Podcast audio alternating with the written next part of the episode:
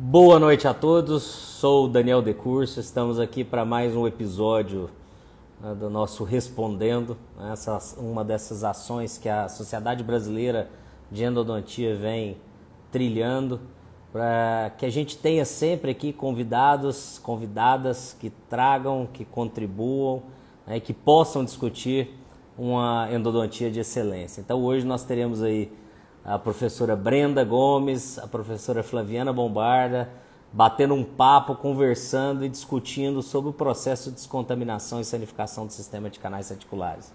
Né? Então, a professora Brenda já está conosco, já vou incluí-la aqui no nosso bate-papo. E para nós é uma honra imensa tê-las conosco nessa noite de hoje. Professora Brenda. Oi, agora eu Muito boa noite. Para nós é uma honra imensa e um prazer tê-la aqui conosco. Né? A professora Flaviana já está né, entrando aqui, já vou adicioná-la, mas já queria deixar aqui o agradecimento pela sua disponibilidade e conversar um pouco sobre a descontaminação do sistema de canais articulares hoje. Com certeza. É um prazer estar aqui com vocês, tá? Obrigada também pelo convite. Estamos tá muito felizes. Bem? Estamos ouvindo bem, o áudio está ótimo. Professora Flaviana, boa noite.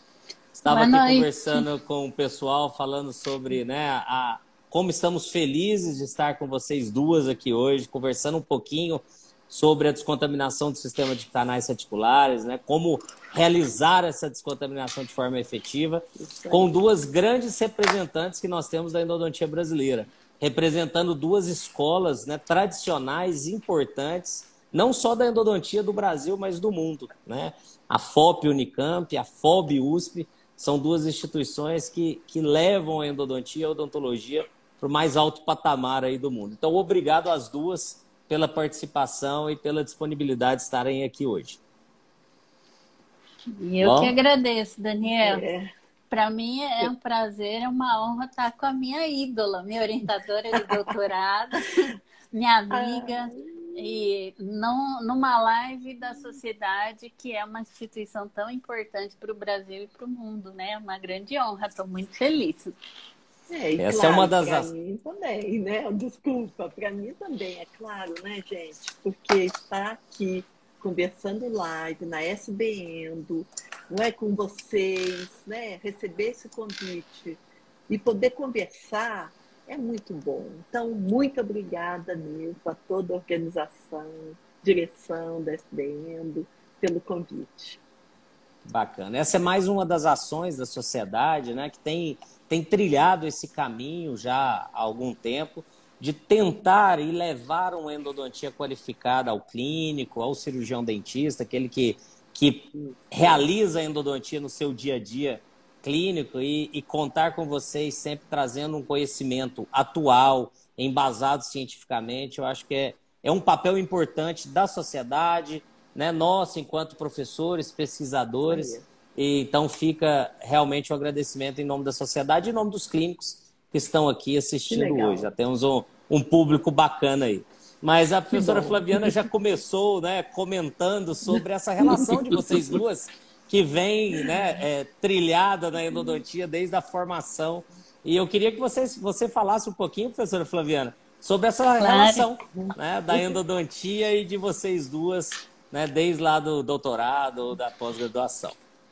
É bom, é, eu, né, eu gosto de falar, Daniel, você me corta aí, que se não for necessário. aí, aí.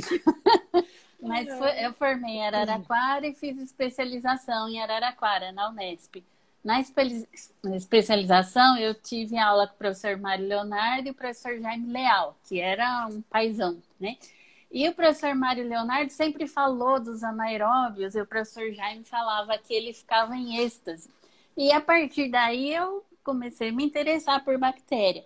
Na época, ainda a professora Isabel Ito, de Ribeirão, deu algumas aulas para gente, né? E ela era também fantástica. Então, aquela coisa da microbiologia ficou, né? E depois o Renato Leonardo me deu o tema da, do TCC, de sucesso, na verdade, a tese do Sjogren, lá da Suécia, de sucesso e fracasso. Na sequência, eu passei no mestrado aqui em Bauru. Aí trabalhei no mestrado aqui na microbiologia, sob orientação do professor Brandão, da Endo, daqui de Bauru, professor Sérgio Torres, e a professora Odila, que é outra ídola que eu tenho, assim, maravilhosa de conhecimento. E terminei o mestrado aqui, eu fiz tudo in vitro, né? Aí eu quero mais, quero trabalhar com microorganismos procurei a professora Isabel, ela não pôde, e daí nisso a Brenda tinha, estava lá já em Piracicaba e produzindo, que a gente via em SBPQO e tal. Daí eu fui lá. E ela me recebeu super bem, o professor Francisco também na época. Isso. E desde então, assim, a Brenda tem sido maravilhosa comigo, em termos de oportunidade, de ajuda, é, quando a gente fica naquela transição lá final de doutorado, que não sabe para onde vai. Aí eu dava aula na Unip, depois aqui em Bauru, depois comecei a dar aula em Londrina, fiquei sete anos em Londrina. E a, a Brenda sempre me chamava para a banca de, de tese, né? E com isso, assim, a gente foi. Isso, ela foi me ajudando, porque a gente vai aumentando conhecimento e tal. Então, eu tenho muita gratidão. Hoje em dia, a gente vai para os congressos junto e aí a gente gosta muito de conhecer, né? Acho que é a coisa do pesquisador aí, conhecer a fundo as coisas. Então, a gente vai para todo canto, né, Brenda? Tenta conhecer o máximo. E, Isso aí, Flaviana. E vamos tocando assim, a, amizade aí firme e forte, e eu só tenho a agradecer. Ai, que legal. É, e, gente, não esquecendo, né, que eu e a Flaviana, acho que nós conhecemos desde 2000, não é isso, Flaviana? Isso. Assim, eu fui para Piracicaba. Você foi para Piracicaba, né? E o que é legal, que a Flaviana também trabalhou com cães, trabalhou com endotoxina, usando dentes de cães, né? Então foram trabalhos bonitos que a gente desenvolveu na época, usando aquele modelo animal e usando a endotoxina, né, Flaviana? Que até hoje Sim. é uma linha de pesquisa que eu, que eu, a nossa equipe, né, desenvolve, né? E que deu resultados importantes na tese da Flaviana. É, mostrou, gente, aqui, conversando um pouquinho só da tese, que 200 microgramas de endotoxina já era capaz de ter abscessos, né, Flaviana, com perda do elemento dentário em pouco tempo não precisando da bactéria em si para causar todo esse dano periapical. Então, faz tempo esse nosso trabalho, né, essa nossa amizade, e os trabalhos né, mostrando o papel da endotoxina, que também iniciou com a Flaviana, em cães, lá na FOP. E, claro, né, a gente participa do, de todo esse desenvolvimento da Flaviana, torcemos sempre que o sonho dela era ficar em Bauru, mas teve uma longa caminhada até chegar a isso. Isso mostra que ela também não desistiu, como ninguém deve desistir do sonho, da docência, né? de estar numa escola de excelência, porque tudo isso é o que move a gente, né? o professor. Né? Então, esse desejo, essa dedicação é, é o que nos move. Né? E, e isso a Flaviana também mostrou e que seja um exemplo também de dedicação, de garra, de querer atrás dos sonhos, né? Então é isso que eu fico feliz de ter participado da formação da Flaviana e de tantas outras pessoas que nos procuram também lá na Unicamp. Então essa parceria foi muito legal, da USP e com a Unicamp, né? E é isso que eu tinha de falar dessa relação entre eu e Flaviana, né? Mas as, vocês as, sabem. Pode falar.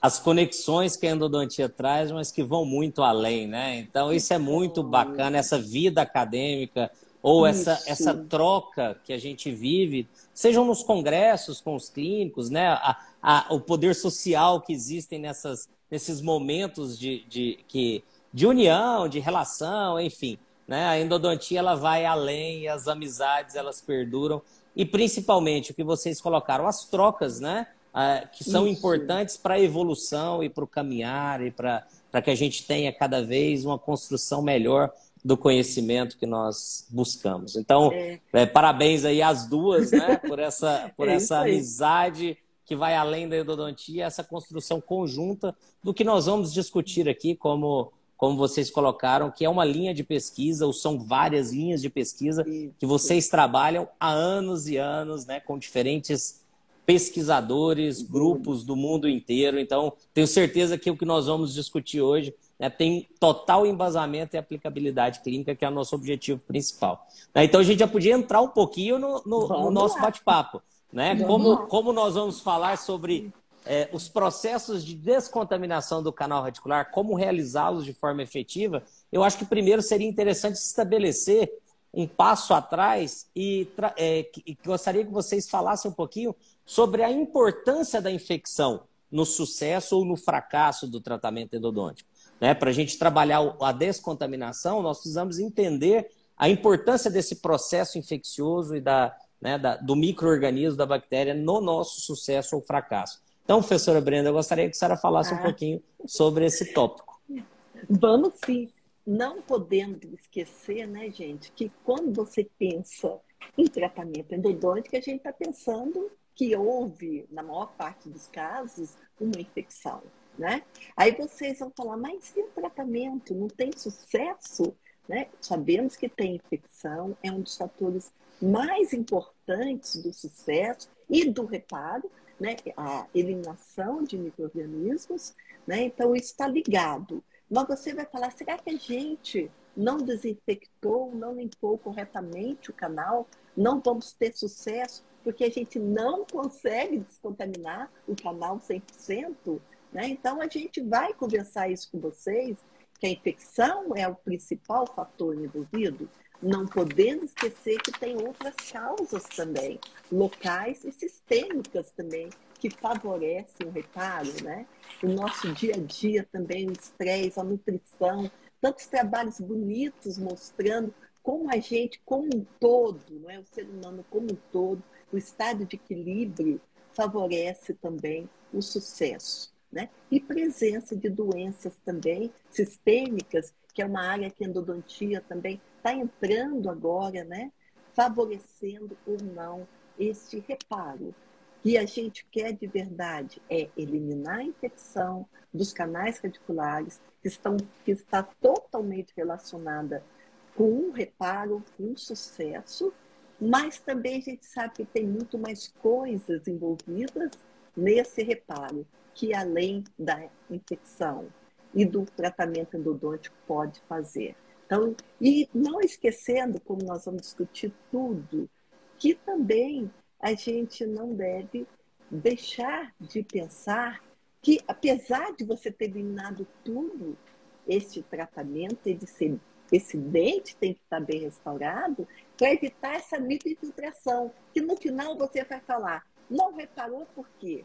Porque deixou micro-organismos ou você não reparou porque infiltrou mais micro-organismos? Então, tem certeza que é isso que nós vamos debater, né, Flaviana? Sobre a importância das da desinfecção, que tem tudo a ver com sucesso, que tem tudo a ver com reparo periapical e a manutenção da saúde global do indivíduo.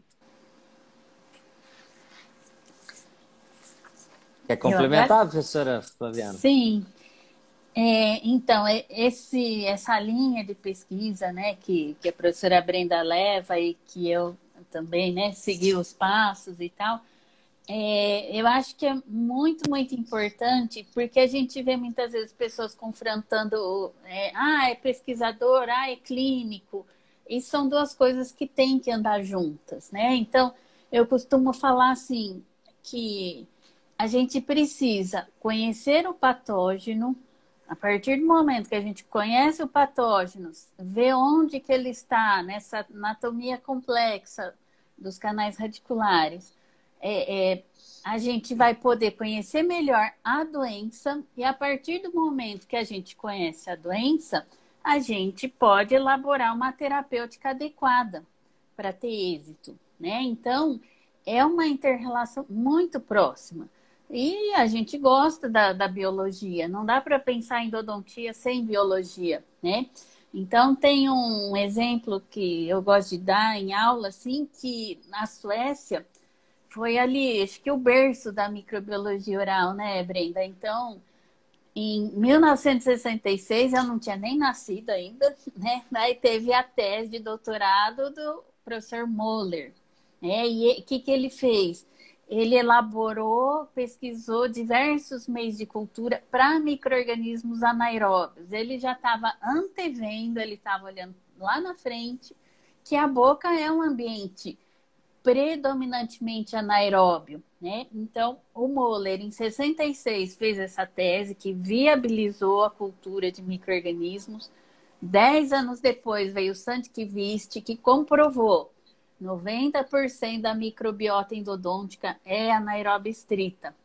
Dez anos depois, em 86, veio o Bistrom, que fez trabalhos com instrumentação, verificando a remoção de micro-organismos de acordo com o tratamento, instrumentação, irrigação, medicação e tal. 86. Em 96, daí foi a tese do Sjogren, né, que é, avaliou sucesso e fracasso em endodontia. Então, relacionando os casos de fracasso, né, cisto, é, reação de corpo estranho, mas principalmente a microbiota envolvida.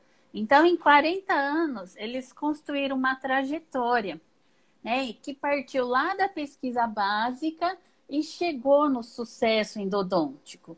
Então, essa interrelação entre a pesquisa básica e o que a gente vai fazer na clínica é muito grande. Né? A gente está na universidade, então, tanto eu quanto a professora Brenda e todos professores, né? A gente desce ali para a clínica, a gente está exercitando, a gente está sentando no mocho, a gente está exercitando diagnóstico, vendo o, o que tem aquele paciente e qual é a melhor terapêutica, o melhor tratamento, né? Então, essa conjunção aí é, é muito importante, né? E, e, nos deixa mais encantadas ainda quando a gente vê umas é. coisas, vê as bactérias crescendo no laboratório, né? imaginando que é aquilo que está lá na é. clínica é. também, né? Então é, é uma linha isso. muito bacana. É. Mas por Fantástico. isso que eu falo, Flaviana, não pode esquecer que a micro, as bactérias estão presentes neste canal. E a gente, como profissional, tem de saber que estão presentes, tem de saber das nossas limitações e temos de dar o melhor tratamento possível né, envolvendo todos os aspectos que nós vamos discutir hoje sobre irrigação, instrumentação, né, medicação, que é as armas que a gente tem contra uma anatomia que está presente e contra uma uhum. bactéria que você sabe que está lá. Né? Então, é, uhum. é isso que é importante, né? Perfeito, perfeito. É. Se a gente estabelece, então, como vocês colocaram, uma relação direta entre a presença do microorganismo, né, o nível ou grau de virulência desses micro-organismos com o sucesso ou com o fracasso do tratamento, né, e pensarmos em etapas de descontaminação, eu queria fazer uma pergunta muito clara para vocês. Dentro do que nós temos hoje, do estado da arte da endodontia, com todas as armas que nós temos disponíveis, é possível eliminar completamente, ou num ponto de vista né, mais filosófico, esterilizar o sistema de canais reticulares, imaginando bactéria e anatomia interna? Professora Flaviana.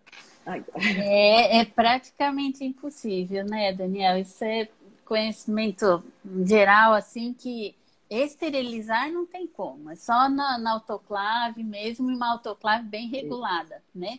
Mas, assim, é, é a, a pesquisa aí, junto com a clínica, caminha no sentido é, de melhorar os procedimentos para que a gente possa minimizar esse conteúdo, essa carga microbiana que está dentro dos canais. Então, o tipo de trabalho que é o topo da evidência são os trabalhos clínicos, como a professora Brenda faz, né? Eu estou conduzindo um aqui e é bem difícil, né? É difícil contar com o paciente, com retorno e tal. Mas é, a gente tem uma boa experiência tenho é, experiência com trabalhos clínicos também, na minha época de Londrina, né, que a gente trabalhava mais com cariologia, inclusive, mas aqui em Bauru tem feito muito trabalho in vitro. E um complementa o outro, porque a hora que a gente trabalha com in vitro, é, eu consigo isolar os fatores que estão ali naquele local. Então, eu consigo determinar quais bactérias eu estou colocando, né, para ver que antimicrobiano eu vou colocar sobre elas ou não. É, eu vou testar uma substância, eu testo não só a substância toda pronta como ela vem, mas eu testo o veículo dela, né? Para quê? Para a gente conhecer cada parte que está relacionada com essa problemática toda. E depois, lá no, no, no trabalho clínico, a gente tem isso tudo fechado, mas é importante, assim como na cariologia, né, que eu trabalhei bastante, a cárie é uma doença multifatorial. Não adianta eu pensar, ah, vou arrumar uma vacina contra Streptococcus mutans, que é o principal agente etiológico da cárie. Elimina o mutans, vai haver cárie do mesmo jeito que outras espécies vão fazer o biofilme cariogênico. Então, da mesma forma, a endodontia, né? É uma doença, a endodontia não, a, a doença endodôntica, né? É uma doença multifatorial. São vários fatores que contribuem para que aquilo se estabeleça daquela forma, que se formem lesões periapicais e tal. Né? Então, os estudos in vitro nos ajudam a isolar alguns fatores para a gente pensar em hipóteses e aí caminhar para o trabalho clínico, que é a maior evidência, né? Então, é, sim, é, é, a gente tem uma metodologia de contaminação intratubular, né, que a gente desenvolveu aqui, com microscópio confocal, que a gente vê bactérias vivas e mortas de acordo com os corantes é, é verde e vermelho, cora de verde, a viva, e a morta, cora de vermelho. Então, a gente faz os tratamentos in vitro e coloca lá uma substância ou agita com ultrassom, fica tudo vermelho. Elas morrem todas. Então, quando a gente vê essas imagens, ah, eu consegui 100% de eliminação. Só que eu tô no nível do in vitro, né? Então, a gente caminha para achar dispositivos que matem o máximo possível. Mas na clínica não tem como a gente saber, né? Então, é de degrau em degrau, assim como o pessoal da Suécia lá que ficou 40 anos trabalhando, né? Naquele, naquele contexto, né? É isso. Agora é minha vez, Flaviana. Legal que você falou, mas concordo e concordo que clinicamente a gente sabe que a gente reduz muito, não muito, é interessante que a gente reduz. Né? Então, você, e dependendo também, o que é interessante é que essa redução vai conseguindo ao longo do tempo.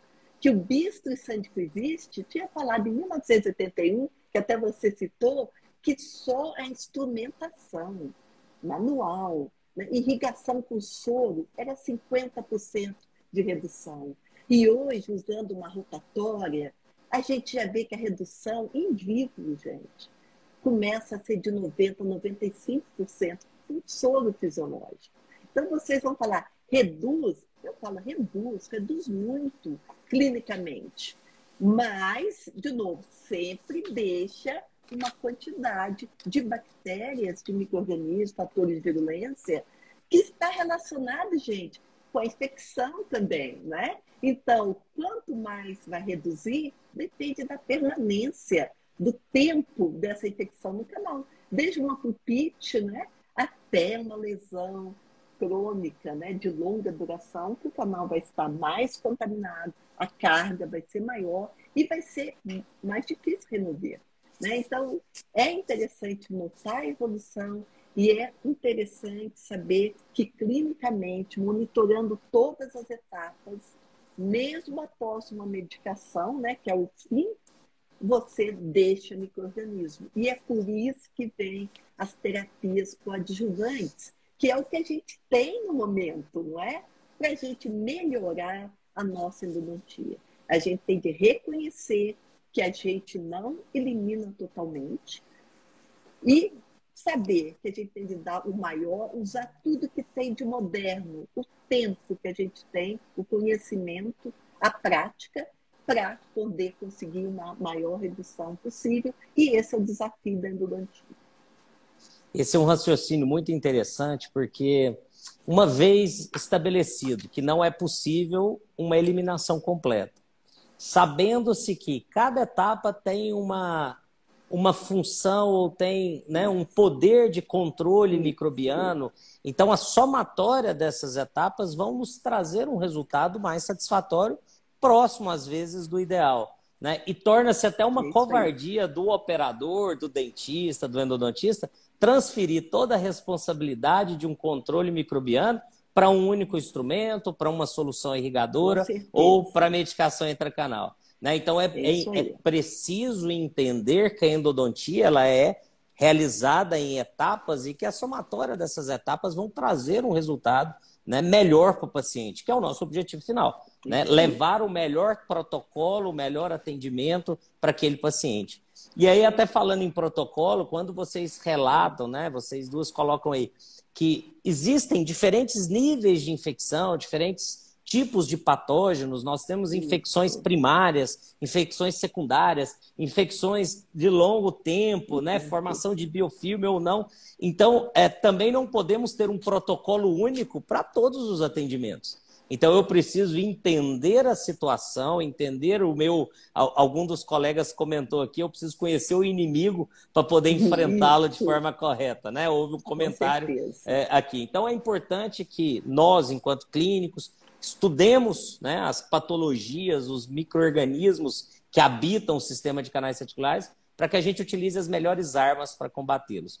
E aí é o que eu queria entrar com vocês agora, dentro dessa construção e dessas etapas da endodontia. Né? Nós vamos falar de cada uma delas. E vamos começar pela, pela etapa que normalmente o endodontista é, coloca todas as suas, toda a responsabilidade, que é a etapa de preparo e instrumentação.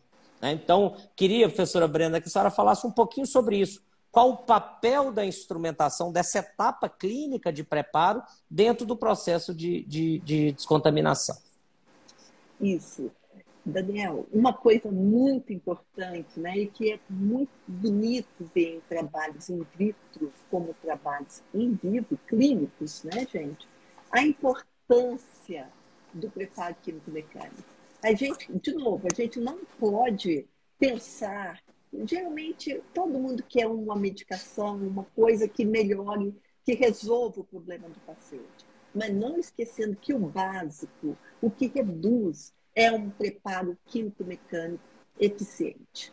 Essa é a maior redução que a gente tem clinicamente, né, desses níveis bacterianos. E para nós foi uma construção de conhecimento, realmente, quando você pensa no preparo químico-mecânico, né?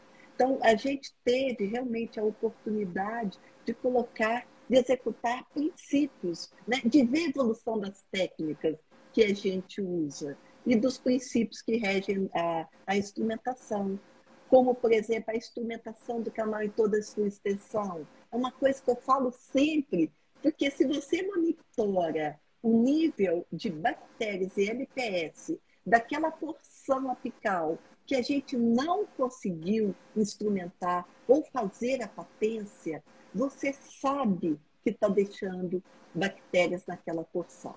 Então, para a gente, como princípios de instrumentação, é instrumentar em toda a extensão, é ter uma patência o tempo todo, buscar a patência apical, sabendo que aquele canal que a gente não tem patência, clinicamente é um que deveria anotar na sua ficha, não teve patência, porque você sabe que pode ter uma região apical cheia de delta, onde você não conseguiu instrumentar e irrigar adequadamente, né? E outro fato que nós vimos também, que a gente sempre reporta, é a ampliação foraminal, que eu falo que a ampliação realmente é consciente, porque obedece aos princípios normais da instrumentação, que a gente fala que é descobrir qual é o forame apical, o diâmetro anatômico, foraminal, o inicial, e a partir daí colocar duas limas a mais. Isso a gente já fazia numa instrumentação manual e a gente viu, gente, que passando um milímetro além, a gente conseguiu remover LPS, que era de 50%, que a gente não conseguia, para 90% instrumentando o canal. Então, assim, é observar durante todo o seu tratamento essa limpeza desse canal em toda a sua extensão. Então, a gente tem vários artigos mostrando essa limpeza, o poder realmente dessa instrumentação. Né? Então, neste momento, eu estou falando muito é, da instrumentação como se, do preparo químico-mecânico como um todo, irrigando com antecedência realmente muito este canal, para que depois, se realmente, dependendo daquelas situações, você não conseguir fechar o canal, você coloca a sua medicação intracanal. Mas ninguém pode colocar uma instrumentação, uma medicação, é, uma obturação como sinônimo que você está limpo o canal. Porque nós sabemos que o importante realmente é esse preparo químico-mecânico, é bem efetivo.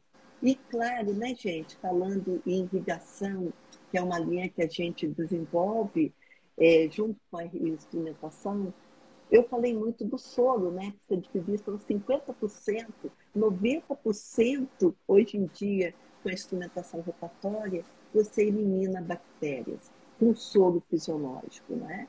Mas não se esqueça, gente, que é um sistema de canal radicular. Então, não, eu não preciso usar, é, usar uma substância química auxiliar efetiva. Claro que você precisa, que você está considerando também não apenas a remoção do debris que está na luz do canal, mas uma ação de uma substância química auxiliar efetiva que pode atingir bactérias naquelas regiões que, sua, que o seu instrumento não consegue atingir. Né? Então, este papel de um preparo químico-mecânico, uma redução muito grande de micro-organismos, é uma coisa fundamental para o tratamento endodôntico. Agora, eu também não deixo de esquecer, gente, que a gente vê muito até nas clínicas, durante. É, gente, não adianta você instrumentar bem o canal se o seu acesso não foi bem feito. Concorda? Se seu isolamento absoluto também não está colocado adequadamente, que não está realmente infiltrando saliva, tudo isso é uma construção do sucesso do tratamento endodôntico porque o isolamento mal feito, uma restauração defeituosa que não foi eliminada, durante a irrigação está levando material contaminado para dentro do canal. Não se esqueça que é construção de etapas, né? Que vai desde o diagnóstico, isolamento, né? E abertura coronária adequada para você então fazer uma instrumentação adequada e depois uma obturação adequada e depois restaurar esse dente. É, neste momento, acho que não é para eu falar ainda, né? Nós estamos falando de uma instrumentação de uma maneira geral, né, Daniel? Acho que isso, vamos, vamos discutir vamos... posteriormente aquela substância química, aquela medicação que a gente tem tanto que falar, mas não esquecendo do papel importante desse preparo, né? para reduzir 90% que seja da carga microbiana e deixando um pouco, se for o caso, para a medicação e para o reparo né, que vai existir. Né? Então, era isso que eu queria. Princípios de instrumentação que a gente viu que muda, tenta obter sem capacete para não ter debris, para não perder o caminho, né? o comprimento de trabalho, que esse comprimento de trabalho é importante no processo da descontaminação do canal como um todo. É isso aí que é importante. É, eu, eu acho assim, é, vai acabar sendo um pouco redundante a gente falar que cada etapa é importante, né? Mas a gente volta nisso, né? É. Porque o, o Sandy Kivist lá já falava, quando ele falou que 90% das bactérias eram anaeróbias, lá em 76, o simples fato de eu fazer uma abertura, eu já estou expondo aquela microbiota Isso. ao ambiente, né? Então, numa simples abertura, a gente já tem grande morte microbiana. Só que é lógico que não é suficiente. Então, Isso. todas as etapas subsequentes serão importantes. Agora, existe a tendência de uma coisa comercial, tipo Gentle Wave, né? Que é, quem não ouviu falar ainda, é um, uma máquina caríssima, né? Que utiliza somente a irrigação em alto fluxo e grande volume de irrigante, tentando tirar a instrumentação da endodontia. E acabou de sair um trabalho do Ronald, né, o Ronald Zapata, né, que, que fez após aqui em Bauru, inclusive está nos Estados Unidos, trabalhando com Gental Wave.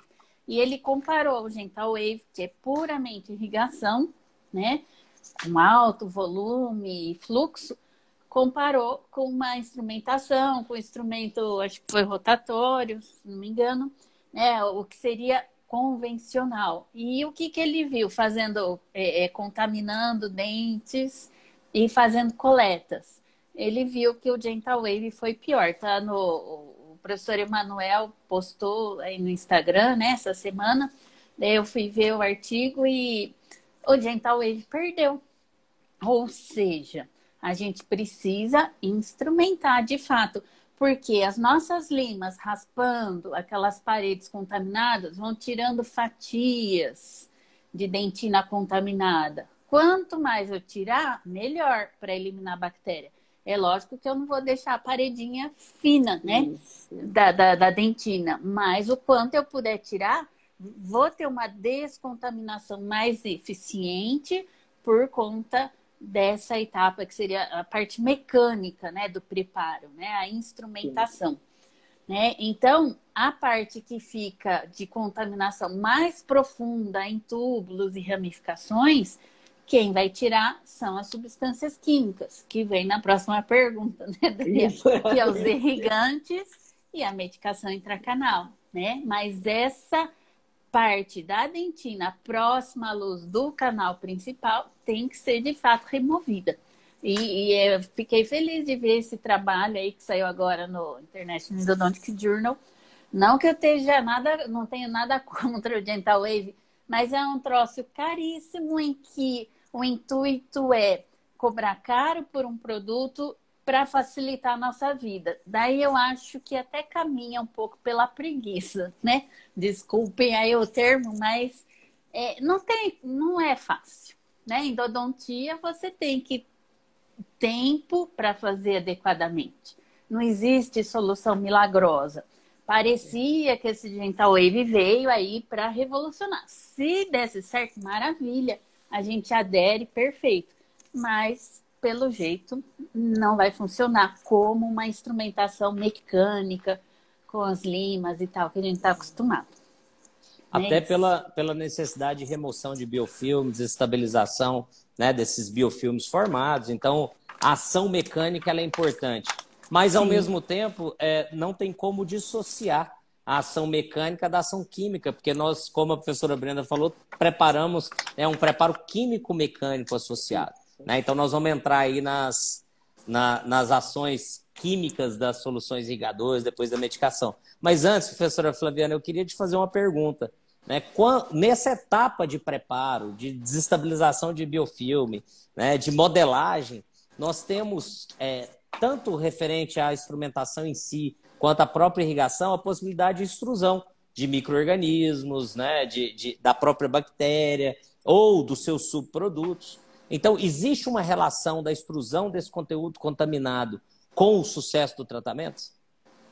Isso é um tema assim que a gente tem trabalhado e é um pouco controverso, né? Mas todo mundo tem medo que eu vou instrumentar, vou passar, vou jogar raspa, ou vou irrigar, vai ultrapassar esse irrigante. Então, é algo que tem que ser mais discutido na endodontia. É, teve um trabalho da, da Fernanda Pape muito interessante que ela fez em ratos e colocou lá a dentina contaminada e não contaminada, né? Então, tentando elucidar como é que funcionaria isso. A, a única questão ali é que o rato tem um metabolismo super alto, né? Então, é muito legal o trabalho, perfeito, lindo, mas eu não sei se dá para a gente extrapolar diretamente. É aquela coisa da pesquisa que é feita em etapas e demora alguns anos para a gente ter uma resposta mais correta, né? Eu acho assim que a questão da extrusão, é, num primeiro momento, num paciente saudável, não causaria tanto problema, mas não tem como a gente saber se aquela pessoa está imunodeprimida, tem algum comprometimento sistêmico. Se essa bactéria cai na corrente sanguínea, pode parar em algum lugar. Caiu no sangue, essa bactéria é marcada para ser fagocitada muito rapidamente. Mas se eu empurrar muita bactéria, isso pode me causar um problema. E a gente ouve falar tanta coisa mal da endodontia, né? Que foi parar bactéria no cérebro, no não sei o quê, né? Então, quer dizer, é algo ainda que a gente tem que esclarecer melhor com muita pesquisa. Tem o pessoal que trabalha com essa linha de, de, de, é, é, problemas sistêmicos, né? Como o Luciano, lá de Araçatuba e tal. Mas é algo que a gente tem que levar muito em consideração. Então, a princípio, tudo que a gente fizer, eu acho que a gente deve procurar uma menor extrusão, né?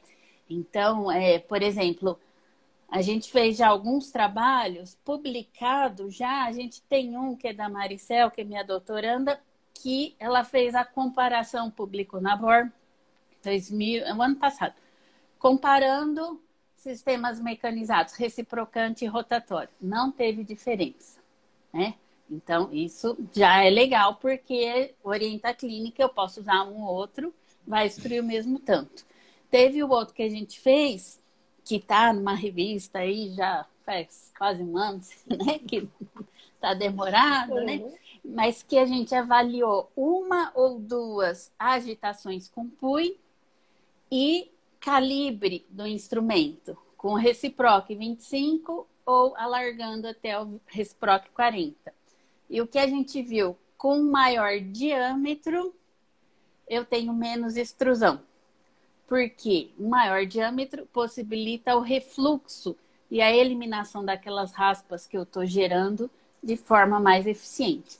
Eliminando raspas, está eliminando bactéria também, né? Então, é algo que a gente tem é, que se preocupar. Teve uma outra mestranda minha também, a gente já mandou para a revista, que ela comparou CU e PU em diferentes momentos, tal, né, a Jéssica. E a CUI foi, foi melhor porque descontaminou mais o sistema de canais sem haver muita extrusão. Agora, uma coisa muito interessante do trabalho da, da Jéssica, quando ela viu extrusão, foi que ela avaliou o volume de material extruído no micro-CT na tomografia. Pouquíssimos dentes mostraram material extruído. Assim, tinham dentes que não apareciam nada. Outros, um volume de material extruído muito pequeno. Porém, esse mesmo material, né, por uma metodologia mais complicada, a gente levou para fazer cultura. E o que, que a gente viu? Não apareceu material extruído na tomografia, mas tinha bactéria viável crescendo. Então, mesmo que eu acho que não está extruindo, eu estou jogando bactéria. Né? Por mais que os sistemas mecanizados eles tragam para cima, né? Mas sempre a gente corre o risco. Então, nesses trabalhos de extrusão, é, a gente procura minimizar, né?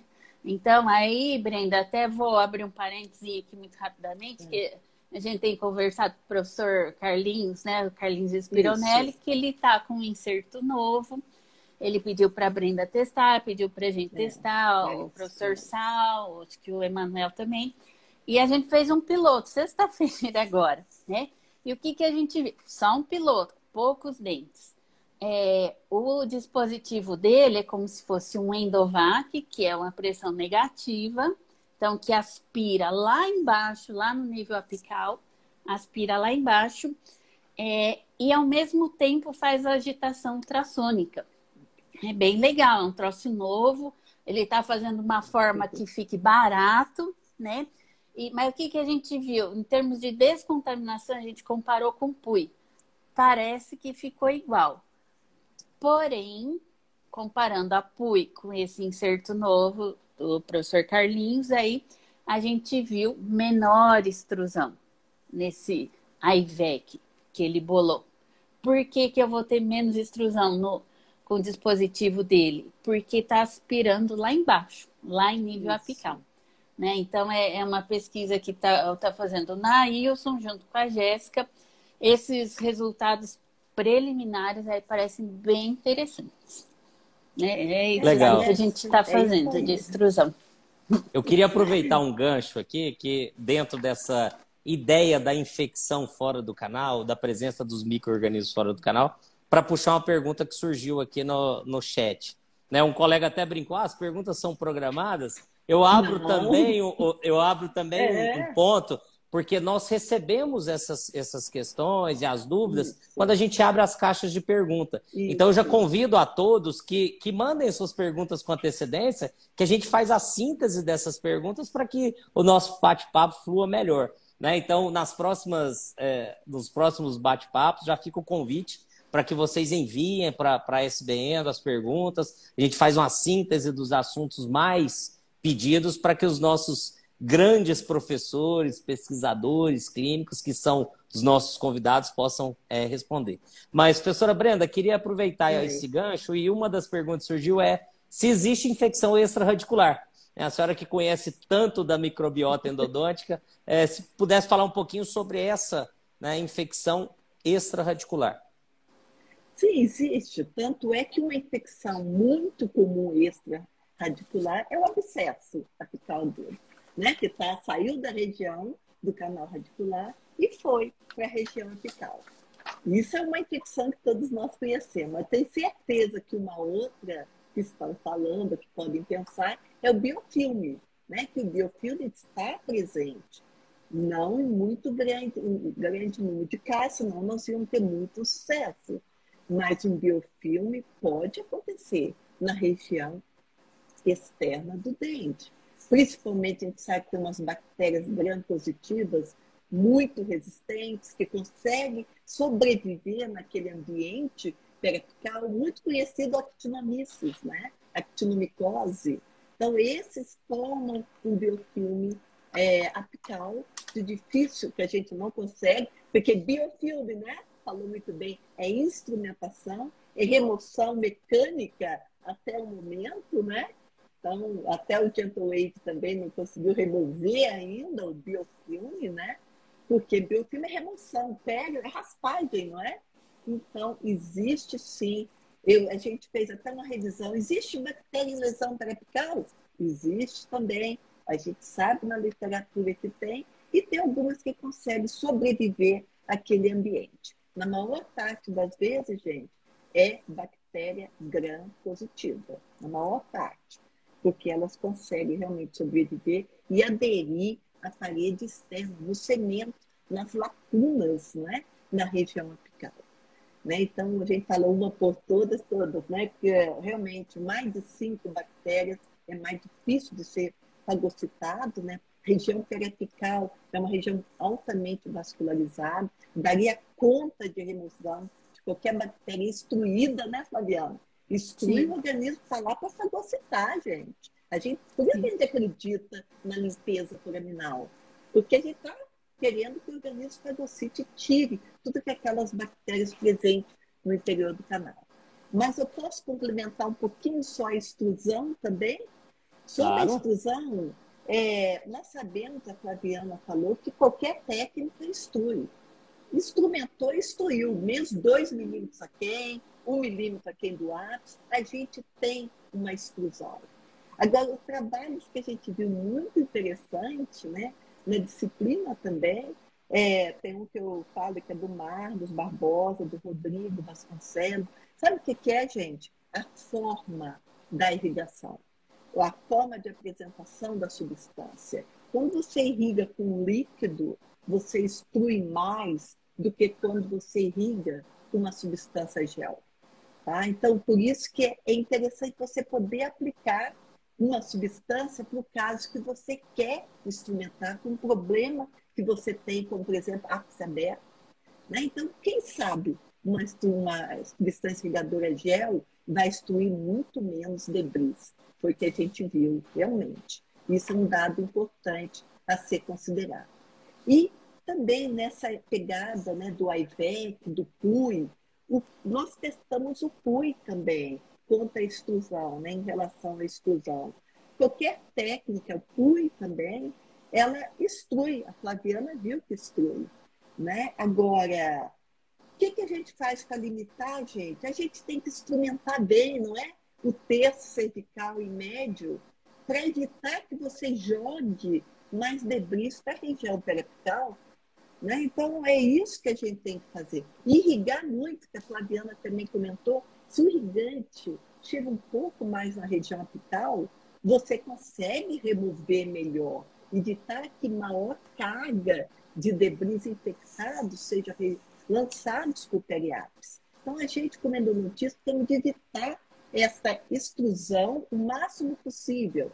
E a extrusão tem a ver, então, com a substância química auxiliar que você usou, né? o tempo dessa infecção, como nós já falamos, né? do diâmetro do fogamentical também. Né? E também o que extruiu, gente, vai, vai ter um reparo, dependendo também da resposta do hospedeiro. Então, sabemos que a endodontia a gente extrui, vamos limitar o máximo possível essa extrusão e nunca colocar um instrumento né, rotatório sem colocar uma substância química auxiliar antes para neutralizar essa carga microbiana que a gente sabe que contém dentro do canal. Então, eu acho que isso também complementou muito. E a proposta do IVEC é isso, com essa pressão negativa, chegando mais perto ainda da região apical, é, esse instrumento, essa agitação, você consiga agitar e consiga também aspirar circulação dessa substância química auxiliar, evitando assim realmente a eliminação ou uma menor extrusão de debris, o que é o que a gente quer também, né? E isso tudo precisa ser testado.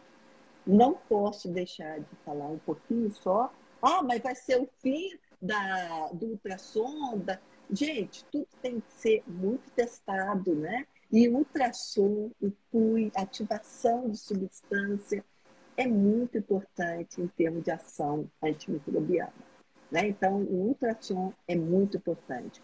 E a instrumentação e irrigação sônica, ativação sônica, é importante? Claro que é, que é o que nós estamos discutindo, né?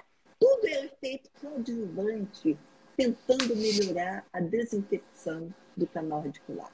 Então, ativação é importante e, essas propostas de uma pressão negativa com agitação, ultrassom, eu acho que é muito interessante e a gente precisa testar, com certeza.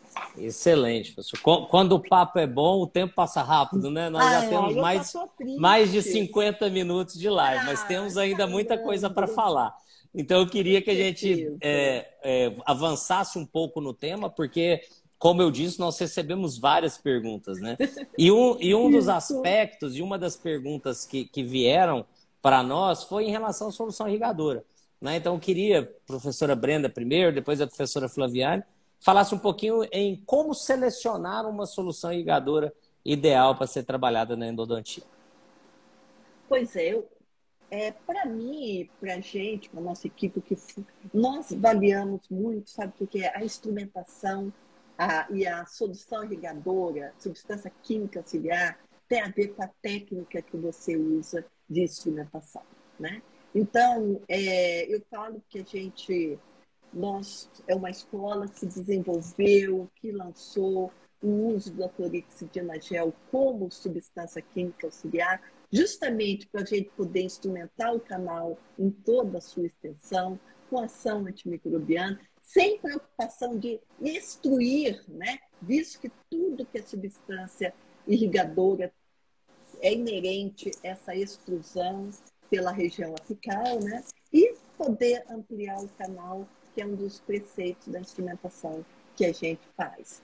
Então, essa busca é, foi muito bonita, né? Que começou quando a Flaviana chegou. Ela também foi uma, junto com o professor Caio, que usou a clorexidina, né? testou a clorexidina, buscando justamente isso, agir o mais rápido possível, que a nossa endodontia tem de ser uma substância química auxiliar que tem uma ação rápida, substantividade, né? dura muito tempo dentro do canal a sua ação, né? E você também consegue evitar a, essa extrusão de debris, porque o debris fica em suspensão e você consegue eliminá-los mais através de uma irrigação.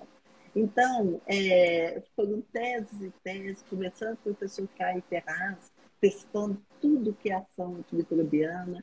E essa ideia, sabe, Daniel, de, da, do lançamento, a gente sabe foi do professor Francisco Souza Filho, e porque ele viu que se ele quando está instrumentando com gel, os debris ficam em suspensão.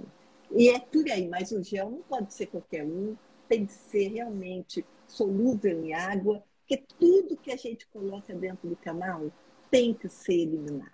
Qualquer substância química que nós queríamos ter tempo de conversar, não sei, nós já estamos começando na substância química, mas qualquer substância química que a gente coloca dentro do canal deposita e precisa ser eliminado. Então, os clínicos, o que, que eu falo desse desenvolvimento, qual substância química auxiliar, óleo florano apical, o ápice aberto, que precisa ser limpo em toda a sua extensão, tem risco de extravasamento. Você associa, você associa assim, ó, oh, eu posso usar essa substância, que eu vou ter efeito favorável, que não vai irritar o periápice, né, caso haja extravasamento. Né? Então, é associação. Ah, eu uso hipoclorito. Tudo bem, gente, você pode usar hipoclorito, mas por que, que você também não irriga, não remove esse hipoclorito com uma água destilada, um soro, e depois você vai, usa o EDTA, remove com soro. Para quê, gente? Para evitar deposição, restos químicos que podem aderir à parede do canal. Então, essa questão de associação de substâncias químicas é, é uma coisa importante que pode, essa redução de uma possível microinfiltração da parede do canal, porque você colocou uma substância que não é removida com água e que pode, no final, prejudicar essa esmirleia com o tempo, pode prejudicar a adaptação do seu material do curador, deixar bolhas no canal e com isso tem infiltração bacteriana naquele local. Então, meu desenvolvimento sobre substância química auxiliar existem várias. A gente usa muita clorexidina 2%, que tem, e que uma coisa boa para quem está assistindo, gente, tem ação até na presença de açudato, por dentro. E vocês sabem que o hipoclorito neutraliza, assim como o hidróxido de cálcio neutraliza na presença de matéria orgânica. E a clorexidina libera ainda, tem ação. Então, não vou é, fazer apologia da clorexidina, porque eu sei que a 2% tem a mesma ação do hipoclorito a 5,25, só com um pouquinho menos ação é, contrária, né, desfavorável na região periapital, caso tenha extravasamento. E é por isso que a gente fala, gente, considera também este caso, essa substância, se vocês não usam, até para aqueles pacientes alérgicos à água sanitária, né, que a gente também presta atenção. Então, uma substância química auxiliar é muito importante. Remoção dessa substância também é muito importante, porque tudo é um caminho para o sucesso né, do tratamento do dente. Então, isso é bem sumarizado nesse sentido, e mostrando para vocês que uma evolução de uma linha de pesquisa leva tempo, né? tem que ter realmente avaliação clínica e ao longo dos anos a gente tem. Porque a gente fala que a endodontia é mais tranquila se você não tem medo de um extravasamento de uma substância. Uma substância que você pode realmente limpar a região apical, alargar, a, limpar, né? Fazer o alargamento foraminal e você não tem medo de extravasar. Então, eu sempre penso, olha aí, gente, regeneração, ápice aberto, tem problema de extravasamento? Você não tem o IVEC ainda? Você pensa realmente que a clorexidina é uma, uma opção muito boa de substância química auxiliar. Né? Então, eu não poderia deixar de falar sobre isso. Né? Então, é... bom, só com relação à agitação, né? Concluindo, né, o que, que a gente falava de A agitação ultrassônica, seja PUI ou CUI, né? O trabalho lá da nossa Isso. aluna é, foi feita também na região cervical. Isso foi uma ideia do, do Capelli, né? A gente que tem tido dificuldade em conseguir dinheiro para pesquisa, né? Os órgãos de fomento estão bem, né? Difíceis, né? Isso, conjuntura aí nacional e tal.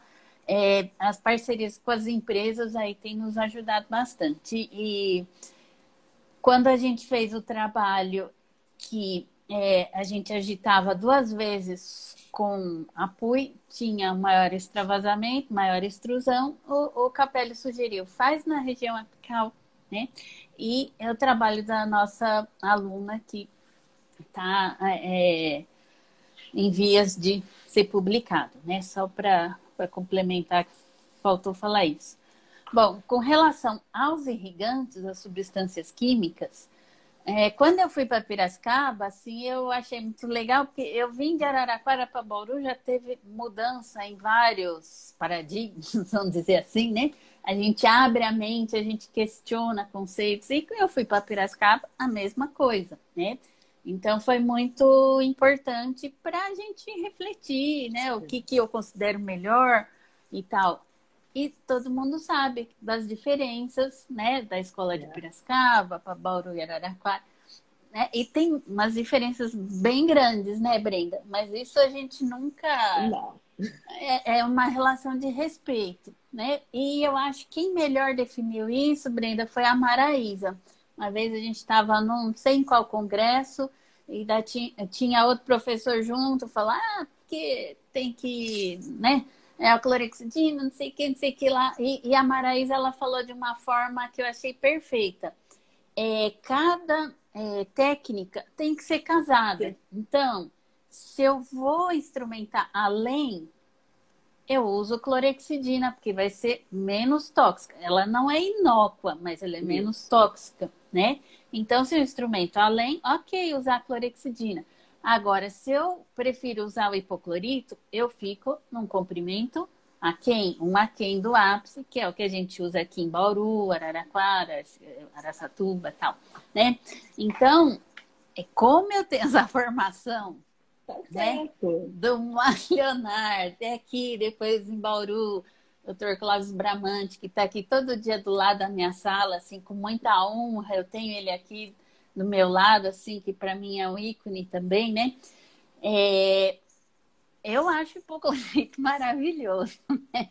Porque, além do. Acho que quanto é efeito antimicrobiano, os dois se equiparam.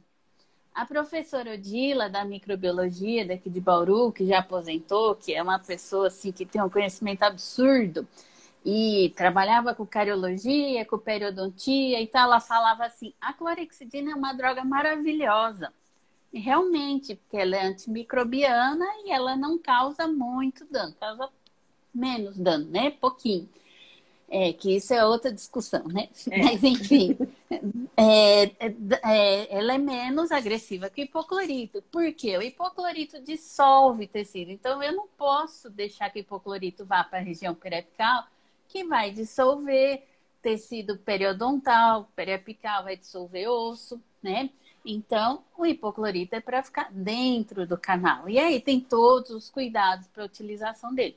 A vantagem é que no sistema de canais ele pode penetrar nas ramificações, nos túbulos e ajudar então a dissolver esse tecido, né? Que é a diferença, acho que principal entre as duas substâncias, é essa questão da da dissolução. Mas é, é, então o hipoclorito ajuda na, na, remoção daquela grande quantidade de resíduo de biofilme que está ali escondidinho para depois dar espaço para um futuro cimento obturador. Mas é, é, o que eu acho mais importante disso. Cada um dos dois tem as suas vantagens. Eu acho que você tem que seguir é, é, né, o pessoal que está nos assistindo, tem que seguir a sua escola do jeito que você foi acostumado a trabalhar, a tua técnica de instrumentação casada com o irrigante, né? Que aí não tem erro, né? É, já se tentou muito, né, Brenda, juntar hipoclorito e clorexidina, Isso. o que seria lindo, maravilhoso, mas eles reagem e criam uma smear layer química, um barro dentinário, né? É, eu estou aqui com a, com a Mirella, minha mestranda, ela trabalhou com isso e, e viu, né, Mirella, alteração de cor, é, que isso. mais? Viu no médio tanto de coisa que fica. Então, infelizmente, os dois juntos não dá. É. Aqui na nossa escola, então, a gente usa hipoclorito para dissolver principalmente componente orgânico e no final a smear layer decorrente da instrumentação será removida pelo EDTA, que vai então retirar a parte inorgânica, né? E no final remove EDTA e pode ser com hipoclorito menos concentrado ou com soro, né? Mas então a conduta seria seria essa, de acordo com a nossa instrumentação que fica um milímetro aquém do forame. É. Tentando Nós temos... a gente Perfeito. Nós temos diferentes, diferentes caminhos para atingir o mesmo objetivo. É, e, a beleza, e, a, e a beleza da ciência é essa, né? A, a, a, nossa área, que é a área da saúde, é uma área biológica, ela não é exata. Então, nós temos Sim. que entender o caminho, e é claro, dentro de uma linha, como vocês deixaram muito claro, né, de preparo associado à solução. Então, dentro daquele caminho que você selecionar para traçar, que você lance mão das melhores armas. O professor Estrela, que é o teu privilégio de conviver aqui, ele sempre fala isso. Ame as pessoas e discuta os animais, os materiais. Né? Então, dis, discuta os materiais e ame as pessoas. Não precisa ser apaixonado Sim. por um material, por uma técnica, isso é muito legal. Né? A gente precisa é. realmente dessa discussão para que a evolução aconteça. Né? É só um porémzinho, só, só é, que assim, apesar de a gente ficar um aquém, a gente faz a limpeza do forame, né? Sem, sem alargar. A patência. Isso, isso. Você isso. faz a patência e a gente faz o alargamento. Não é. esquecendo é. que é justamente essas diferenças que levam a gente a, a pensar muito na instrumentação porque nós não estamos pensando que uma substância vai dissolver tecido orgânico, certo? Mas eu preciso, pela minha instrumentação, remover bactérias, tecidos, com muita irrigação e instrumentação. Está vendo como a gente prima muito pela instrumentação? Que tudo tem a ver com a substância que a gente usa. Né? E com isso a gente vê clinicamente coletando, monitorando, que a gente tem um sucesso usando isso, dessa maneira que a gente usa. E com Perfeito. as substâncias que a gente usa. Sensacional. Acho que a gente precisa avançar um pouquinho mais, nosso Ai, tempo aí já está já, já tá próximo de se esgotar. É, mas dentro da discussão, indiferente ao caminho que se trace na instrumentação, no preparo químico-mecânico, eu acho que é um consenso, e nós discutimos isso no início da live, que permanecem micro-organismos ainda no sistema de canais reticulares. E que a diminuição do número de micro-organismos, da sua virulência, é importante no nosso sucesso. Então, nós temos armas que podem ser utilizadas ainda né, pós-preparo e irrigação. Né? E a medicação intracanal é uma delas. Né? Então, hoje busca-se uma endodontia muito rápida, muito protocolar, é muito simples e ela não é simples. A endodontia não é simples, ela não é protocolar. Então, eu queria, começando pela professora Flaviane, depois a professora Brenda, que vocês falassem um pouquinho sobre o papel da medicação intracanal né? nessa, é, nessa complementação do processo de descontaminação que é o objetivo da nossa live, né? Falar sobre a descontaminação efetiva do sistema de canais reticulares. É, tem, tem diversas situações que a gente está diante de uma necrose pulpar e, e que a gente está, às vezes, impossibilitado de uma super instrumentação, dentes fragilizados, curtos, com exudado persistente e tal.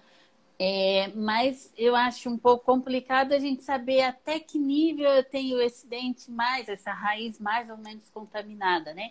Então, aqui em Bauru, a gente é pela medicação, é, né, diante de, das necroses, para tentar atingir todas aquelas ramificações e os túbulos, né?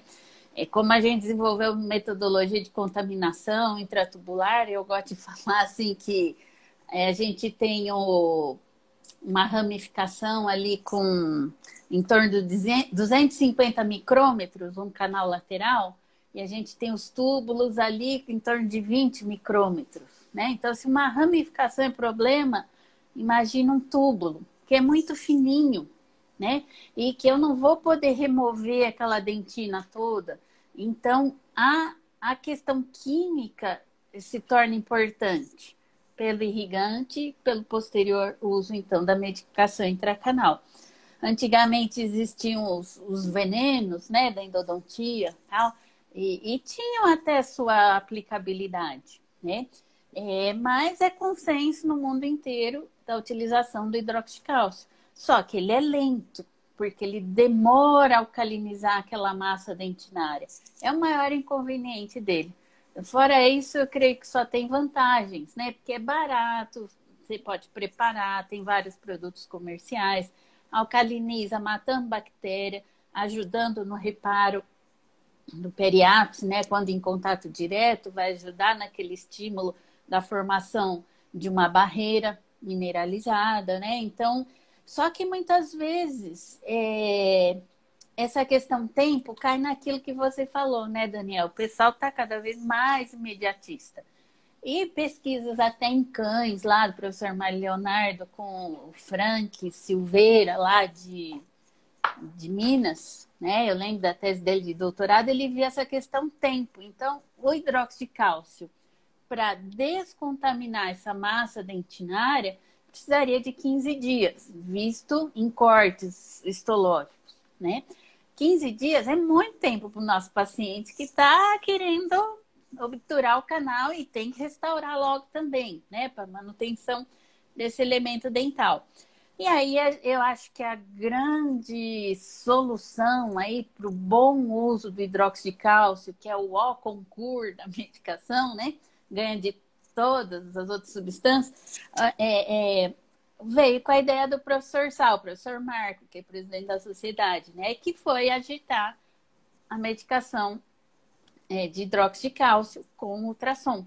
Agitando um minuto, o que, que eu faço? Esse ultrassom joga a medicação para dentro dos túbulos e para dentro das ramificações, e a gente fez, é, teve a, a dissertação da Laila, né, que, que a gente orientou, que a gente observou que com sete dias apenas, uma vez agitada essa pasta de hidróxido de cálcio dentro do canal, com sete dias eu já tinha um resultado de morte bacteriana dentro dos túbulos bastante eficiente. A gente publicou esse artigo no final do ano passado.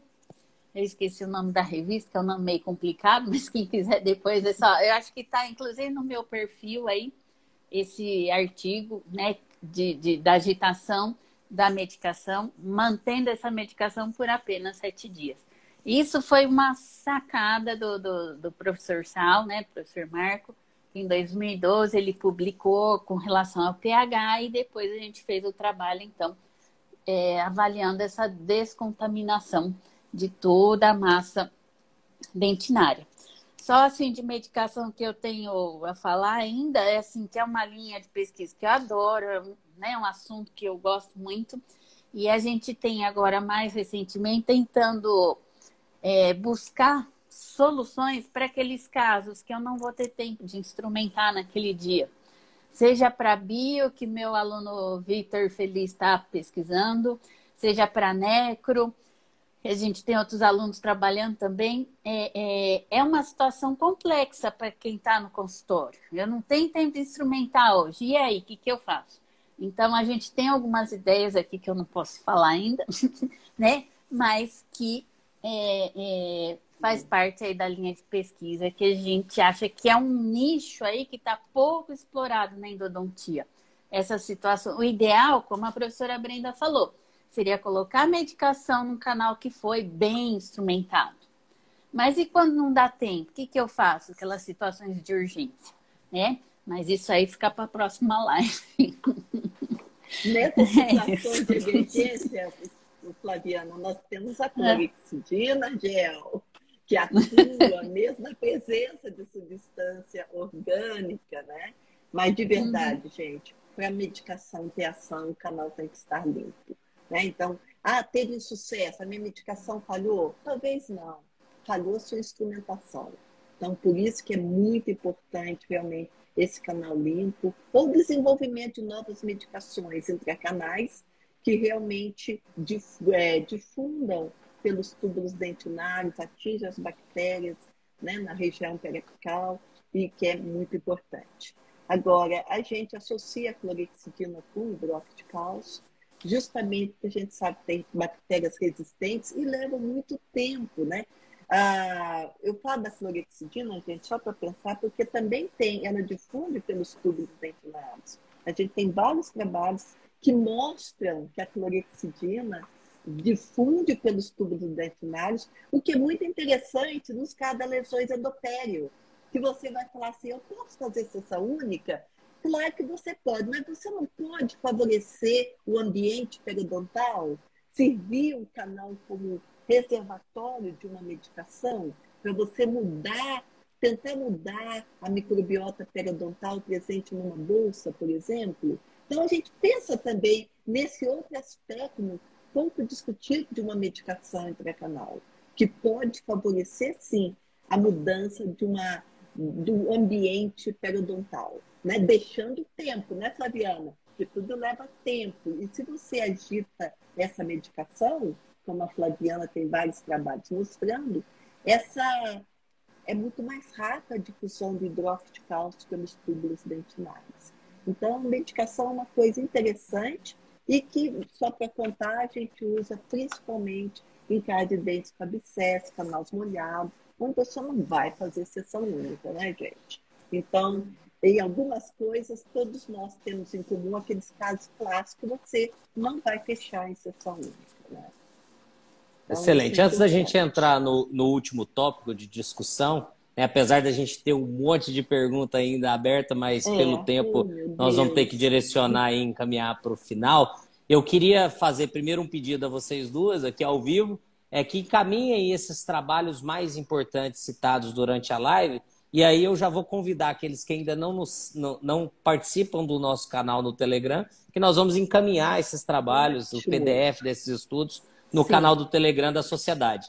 Tá? Então tem lá no link na bio aqui, nossa, quem não segue ainda, o Telegram ainda está ativo no Brasil, a gente não sabe se vai ficar durante a eleição, mas por enquanto está ativo. É. E a gente tem um canal lá que a gente insere esses trabalhos que são discutidos na, na, na bio, tá? Então fica o convite é. para todo mundo aí, quem ainda não segue, que, as professoras eu já peço que me enviem amanhã, quando tá. né, tiverem aí o tempo, não precisa Você ser tá à noite. Em PDF de uma vez. O PDF para as pessoas tá. lerem os trabalhos certo. e conseguirem esse tá. acesso das revistas que às vezes são né, pagas. Tá. Como é um canal fechado, a gente pode fazer essa divulgação para um grupo seleto, que é o grupo que nos segue lá e participa do canal. Tá bom? Obrigada. Mas vamos lá, vamos, vamos avançar um pouco mais. Falamos da importância da, da, da, da do preparo, do uso das soluções irrigadoras, do uso da medicação intracanal nesse processo de sanificação.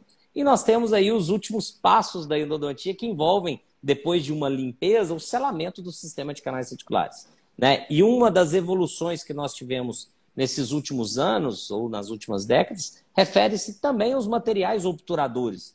Né? Então, nós temos novos materiais que estão sendo lançados no mercado, materiais já bem estabilizados e com, com respostas científicas né, robustas já na, na literatura. E eu queria que vocês falassem e aí eu, eu começo com a professora Brenda e depois, claro, a professora Flaviana complementa sobre é, como está hoje o estado da arte, como está hoje né, a, a, a, o conhecimento que nós temos do papel dos materiais obturadores nesse processo de, de controle microbiano.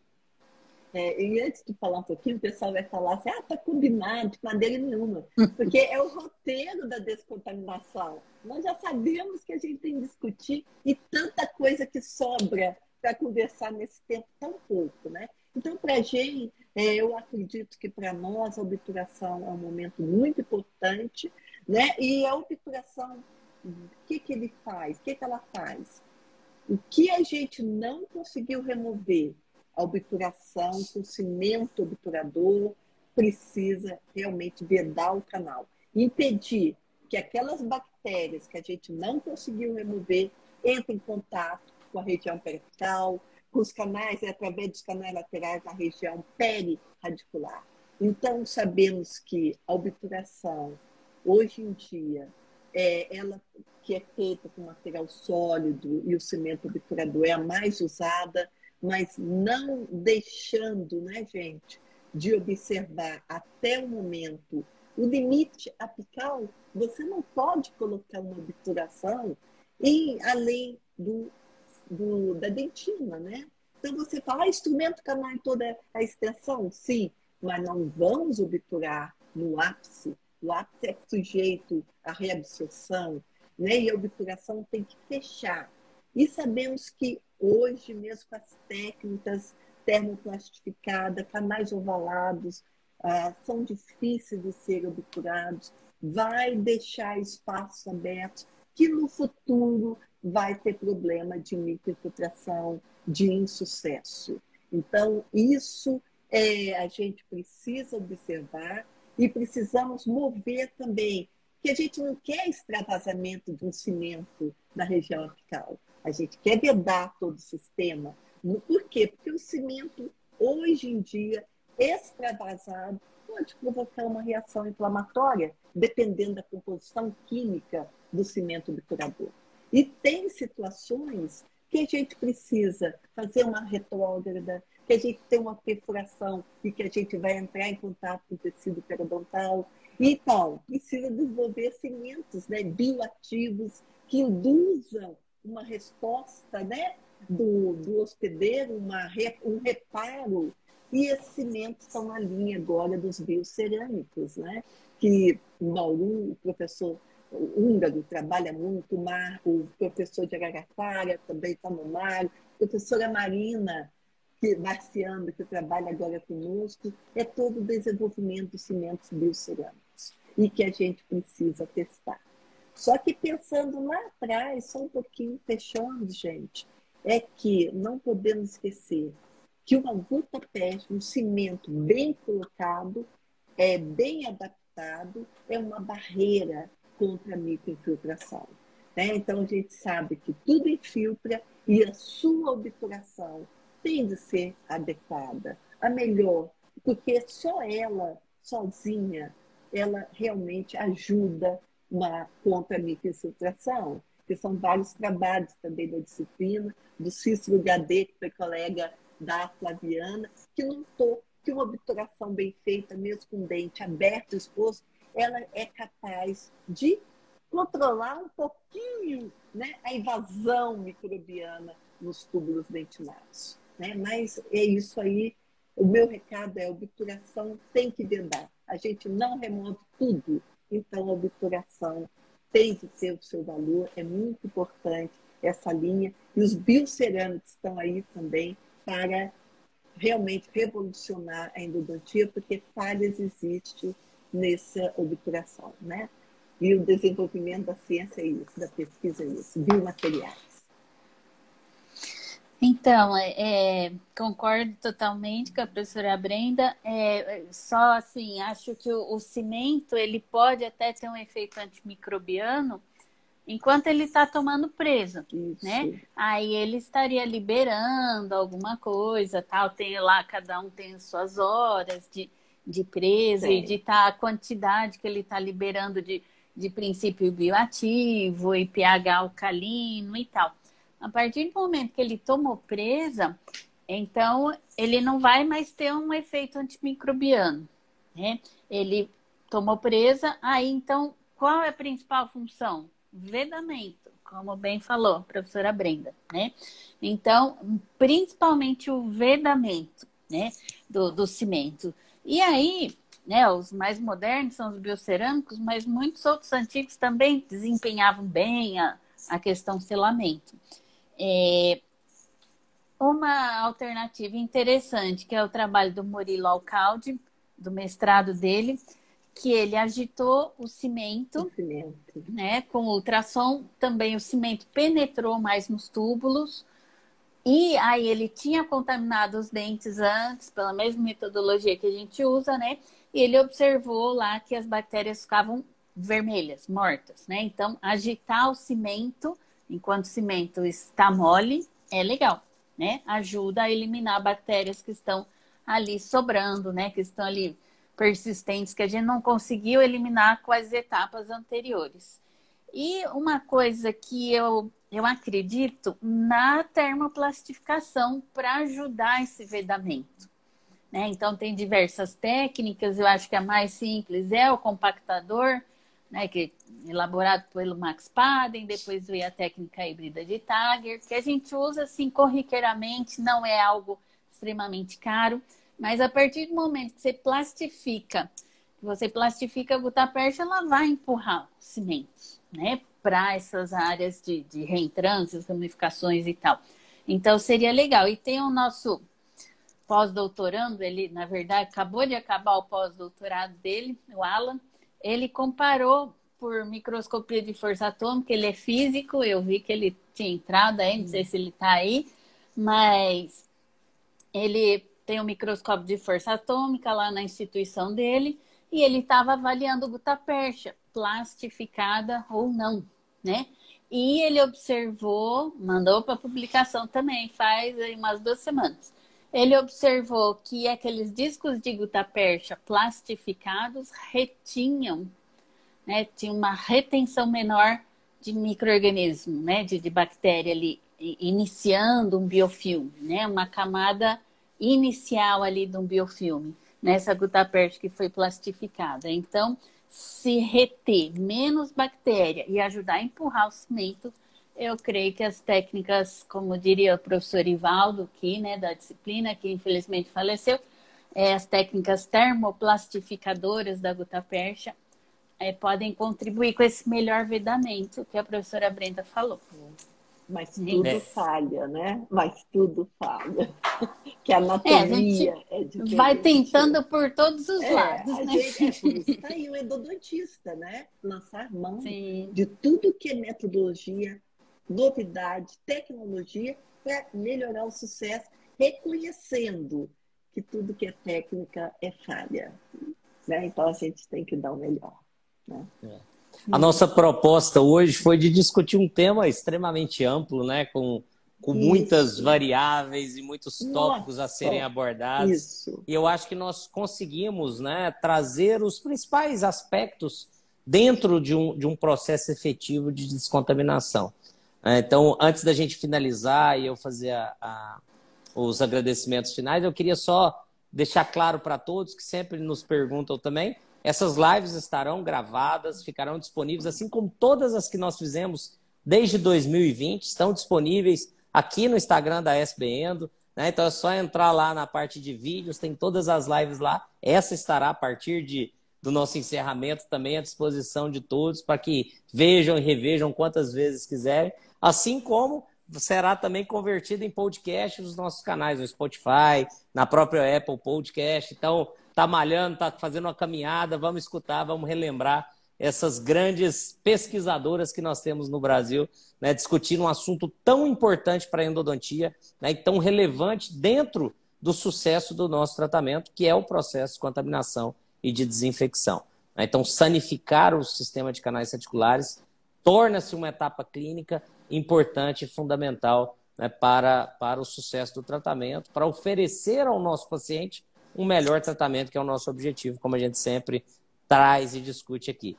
Então, professora Brenda e professora Flaviana, queria dizer que foi um, um privilégio, uma honra imensa dividir essa uma hora e meia aqui com vocês nesse bate-papo incrível, né, num assunto extremamente importante para a endodontia.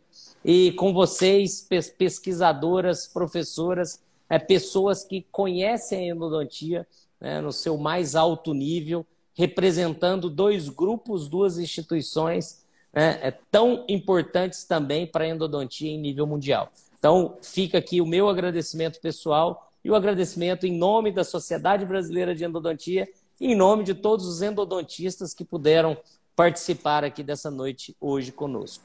Tá? Então, professora Brenda, professora Flaviana, muito obrigado. Passo a palavra à professora Brenda, depois a professora Flaviana para os agradecimentos finais. Olha, eu que não tenho palavras para dizer a alegria que eu estou aqui de estar com vocês, discutindo com você, Daniel, que fazendo um bate-papo tão gostoso, tá? Muito obrigada. Olha, não pode, nós conversamos tanto, né, gente? A gente não pode esquecer da restauração que não deu tempo, porque qualquer tratamento endodôntico só vai ter sucesso. Aí volta a primeira pergunta: e fracasso? Porque não restaurou adequadamente. Né? Nós estamos ligados a vida inteira a esse paciente. porque a restauração também falha, né? O melhor que seja os materiais restauradores, eles falham. E falhando, começa o sucesso do endodontista, né, gente? Então, não se esqueça da importância. E do monitoramento, preservação desses pacientes. Que a gente pode falar tudo isso e cadê? Não viu o paciente, não sabe a, a, o follow-up dele, né? o retorno, se teve reparo ou não.